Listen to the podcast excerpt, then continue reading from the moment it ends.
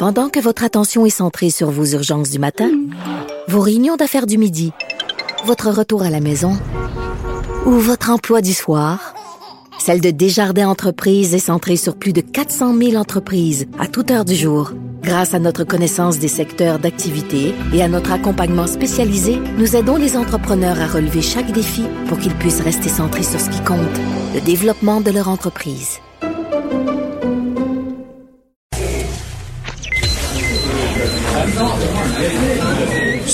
Silence. Veuillez vous lever. La cour présidée par l'honorable François-David Bernier est déclarée ouverte. Entrez dans les coulisses de la justice. Écoutez, vous serez pas jugé. Ils appellent à la barre les acteurs de l'actualité. Oui, votre honneur. Avec François-David Bernier. Avec François-David Bernier. Avocat à la barre. Cube Radio. Bonjour, bienvenue à l'émission Avocat à la barre. Et oui, c'est moi qui, qui est là ce matin, euh, en ce lundi à 10 heures, euh, et c'est moi qui sera là pour les deux prochaines semaines. Oui, je serai avec vous pour analyser l'actualité euh, ben, durant le temps des fêtes. Je, suis très content d'être là, de pouvoir vous accompagner durant ce temps des fêtes-là. Dans votre matinée, peut-être relax avec un petit café, petit chocolat chaud. Mais on va vraiment analyser l'actualité parce que malgré que ça sera c'est une période un peu plus tranquille, c'est certain qu'il y, a beaucoup de choses, choses qui vont se passer euh, dans les deux prochaines semaines parce que, bon, on sait, on est dans, une, année euh, particulière, euh, différente. on sait que en ce moment, les rassemblements sont interdits. On pourra pas, en quelque sorte, euh, fête, ben on peut pas dire qu'on fêtera pas Noël parce qu'on conseille aux gens de fêter Noël en famille, de faire ça différemment, euh, mais on pourra pas avoir les, les, les parties de famille habituelles. Et euh, ben c'est sûr qu'à l'émission aujourd'hui, on va revenir là-dessus parce que c'est le, c'est un peu le sujet de l'heure.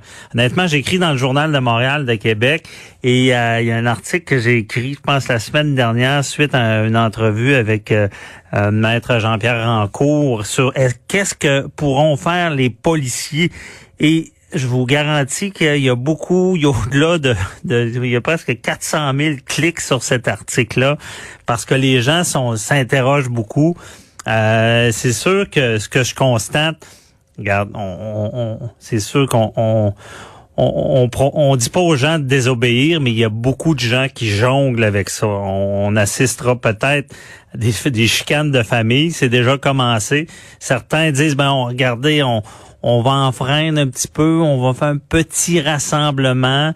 Euh, d'autres vont peut-être carrément se, se foutre des, règles et là, les policiers aussi vont, vont intervenir. Même les petits rassemblements, on le rappelle aux gens, c'est la, conséquence de ça, c'est pas c'est pas tant oui, il peut avoir une contravention. Puis si vous vous faites, prendre, on va en parler un peu plus tard, est-ce qu'on va dénoncer? Si vous faites prendre, ça peut euh, coûter cher, mais la pire des sanctions, c'est de donner le virus à quelqu'un qu'on aime, quelqu'un de notre famille euh, qui euh, qui pourrait en souffrir, être malade et qui ou qui pourrait en décéder. Décéder, c'est l'extrême, mais imaginez les grands-parents euh, Puis c'est quasiment la, la, la, définition de la négligence criminelle. Ça. Je veux pas faire peur aux gens. Il y aura sûrement pas d'accusation, mais c'est quand même intéressant de le voir. C'est quoi?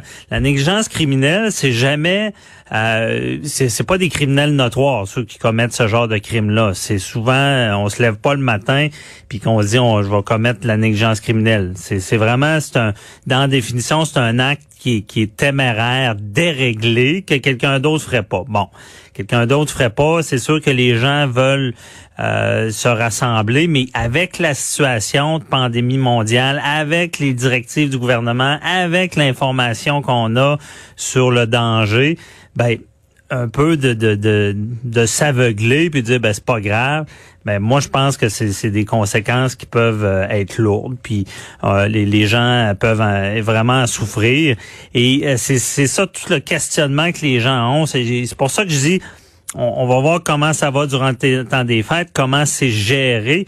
Et comme je l'ai dit à l'émission, on va en traiter. J'avais cet article-là dont je pense, j'avais parlé à un avocat criminaliste, il disait un peu les droits des policiers à l'effet que bon, ils ont pas le ça tout le monde le sait, ils n'ont pas le droit de rentrer chez vous si vous autorisez pas ou si il n'y a pas de télémandat. Bon, mais le télémandat, quand ils vont aller le chercher, quand c'est si vous invitez votre frère avec sa, sa femme, je suis pas sûr qu'ils qui vont intervenir euh, dans ces cas-là. Puis euh, même si votre voisin vous a dénoncé, euh, parce que bon, c'est tout, ils vont ils vont avoir beaucoup d'ouvrages, comme on dit. Pendant ce temps-là, ça veut pas dire qu'il y a plus de crimes. Hein. durant la pandémie. Donc, c'est le un petit peu le danger. Puis tout à l'heure, on, va voir plus tard l'opinion d'un policier. La police, Daniel Clérou, qui est analyste, qui a été policier, lui, va nous expliquer en tant que policier comment il voit ça. Ça va être intéressant de voir euh, est-ce que c'est ce que le criminaliste a dit, est-ce que le policier pense la même chose. Et euh, ça m'amène aussi sur un point. Euh, on a vu Valérie Plante qui vous a à Montréal et je à Québec c'est un peu la même chose et dans les régions on incite les gens à dénoncer c'est quand même c'est particulier, c'est historique de voir ces déclarations-là. Moi, en tant que juriste, ça me frappe de, de, de voir traiter ça parce que euh, c'est digne d'un pays totalitaire de dire dénonce ton voix. On, voyait ça à Cuba, là, ils appelaient ça les tontons macoutes. Là. C'est, ils dénonçaient, la police débarquait, se faisait arrêter, ils disparaissaient. Mais euh, dans ce cas-ci, c'est dénoncer. C'est ça un peu le débat. Est-ce que c'est péjoratif? Est-ce que c'est les stools qui dénoncent ou c'est un acte de bonne foi? De, euh, de, santé publique, de sécurité. Est-ce que est-ce que c'est méchant de dénoncer son voisin ou c'est un peu comme quelqu'un qui dénonce une agression sur un enfant, par exemple? Je vais peut-être un peu loin avec ça, mais il y a, est-ce que c'est une bonne action? Moi, je, je crois qu'il faut euh, dénoncer quand, quand ça ça déraille là, quand, quand c'est sérieux. Là. Si on voit des gros parties, si on voit des gens qui, qui font fi totalement des règles, ben il y a Richard Martineau qui l'écrivait euh, ce matin dans le journal, il parlait de ça entre euh, dénoncer, oui, ça a l'air méchant dénoncer, mais il y a des gens, là, puis c'est plus euh, fictif, là. Il y, a, des gens qui, qui doivent être traités pour des maladies graves et que c'est reporté, indéterminé. On sait pas, pour un cancer, pour donc ça, ça devient un bon questionnement de dire, ben, hey, euh, c'est pas mon affaire, le, le, party euh, à côté de chez nous. Ben c'est peut-être mon affaire parce que c'est peut-être quelqu'un de ma famille qui va en souffrir parce que on sait que la, crainte c'est le retour en janvier, euh, l'abondance dans les les hôpitaux. Donc c'est cette c'est pour ça que ça va être un, gros questionnement. C'est pour ça que moi je pense qu'il faut toujours y aller avec la logique et euh, tu sais pas se mettre à, à, vouloir être vengeur parce que je, vous le garantis, il y a des voisins qui s'aiment pas. Il, malheureusement, il va y avoir de l'abus euh, et il, va y avoir des, des, des, des, gens qui vont se venger en se servant des, des règles sanitaires. Donc c'est ça, c'est problématique. J'espère. Euh, c'est pas une façon d'agir, mais c'est tout le débat qu'on va voir et euh, comment on va gérer tout ça euh, dans, dans les maisonnées. Là, ça, ça, va, ça va être très intéressant. On va suivre ça avec vous, évidemment. On va essayer de, de, de, de, de vous guider s'il faut, mais on, pas pour vous inciter à, à, enfreindre la règle, mais à bien la comprendre pour bien l'appliquer, parce que il y a aussi la question des gens seuls. Euh, donc, les gens seuls, ils ont le droit d'aller visiter une famille. En tout cas, on va, on va éclaircir tout ça pour euh, pas qu'il y ait d'ambiguïté. Euh, avant de, que de recevoir nos, nos, nos invités, dont tout à l'heure, il faut que je vous parle aussi du procès la semaine dernière, grosse, grosse semaine. procès Roson, Salvaille. Et là, j'ai un message en, début d'émission à passer. Là ceux qui disent que ce, ces procès-là sont un mauvais message aux victimes, il faut arrêter de dire ça. C'est problématique de dire ça. Ces deux causes, je les ai suivies, OK? Ça, c'est pas les meilleurs exemples pour ce qui est de la justice aux victimes.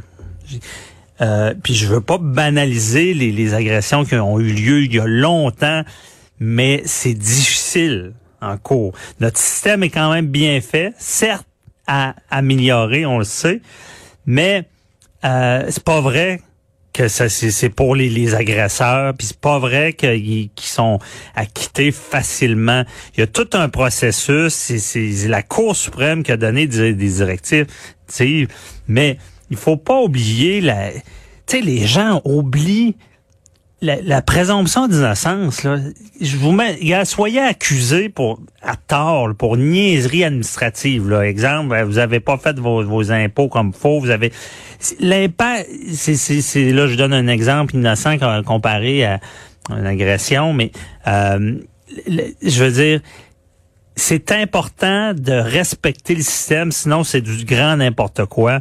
Et oui, le, juge avait, a, des principes. Il faut qu'il regarde le, témoignage de l'accusé. Il faut qu'il euh, regarde l'ensemble de la preuve après. Puis dans, dans Salvaire, ben Duguay voulait trop, n'était pas assez crédible. Et euh, dans Roson, ben c'est sûr qu'il n'y avait pas dans le témoignage de M. Roson quelque chose de flagrant qui faisait qu'il euh, pouvait le, le, condamner, vu la présomption d'innocence. Mais c'est pas les bons exemples. Ça fait trop longtemps, c'est difficile à gérer. Et pendant ce temps-là, sur le terrain, il y a plein de de, de, procès, d'agressions sexuelles. Euh, ça s'est beaucoup amélioré. Les victimes sont prises en charge. Dans les postes de police, on a uniformisé. Il n'y a plus d'histoire de rencontrer quelqu'un qui, qui est le policier qui est pas de bonne humeur. Il y a des travailleurs sociaux. Et maintenant, c'est sûr que le mouvement, moi aussi, on cachera pas que ça, ça a donné un coup de barre pour améliorer euh, le, le système. Mais je voulais passer ce message-là euh, ce matin. Informez-vous. Euh, c'est ça, vaut. Euh, c'est pas vrai que c'est des bons exemples. C'est les pires exemples, mais c'est les plus médiatisés. C'est certain qu'on les suit euh, encore plus. Donc, on va en parler plus amplement au retour. Là. Restez là. On va parler avec Maître Elodie de Rolette French sur justement Roson, Salvaire et la présomption d'innocence. Est-ce que la présomption euh, d'innocence existe encore? À tout de suite.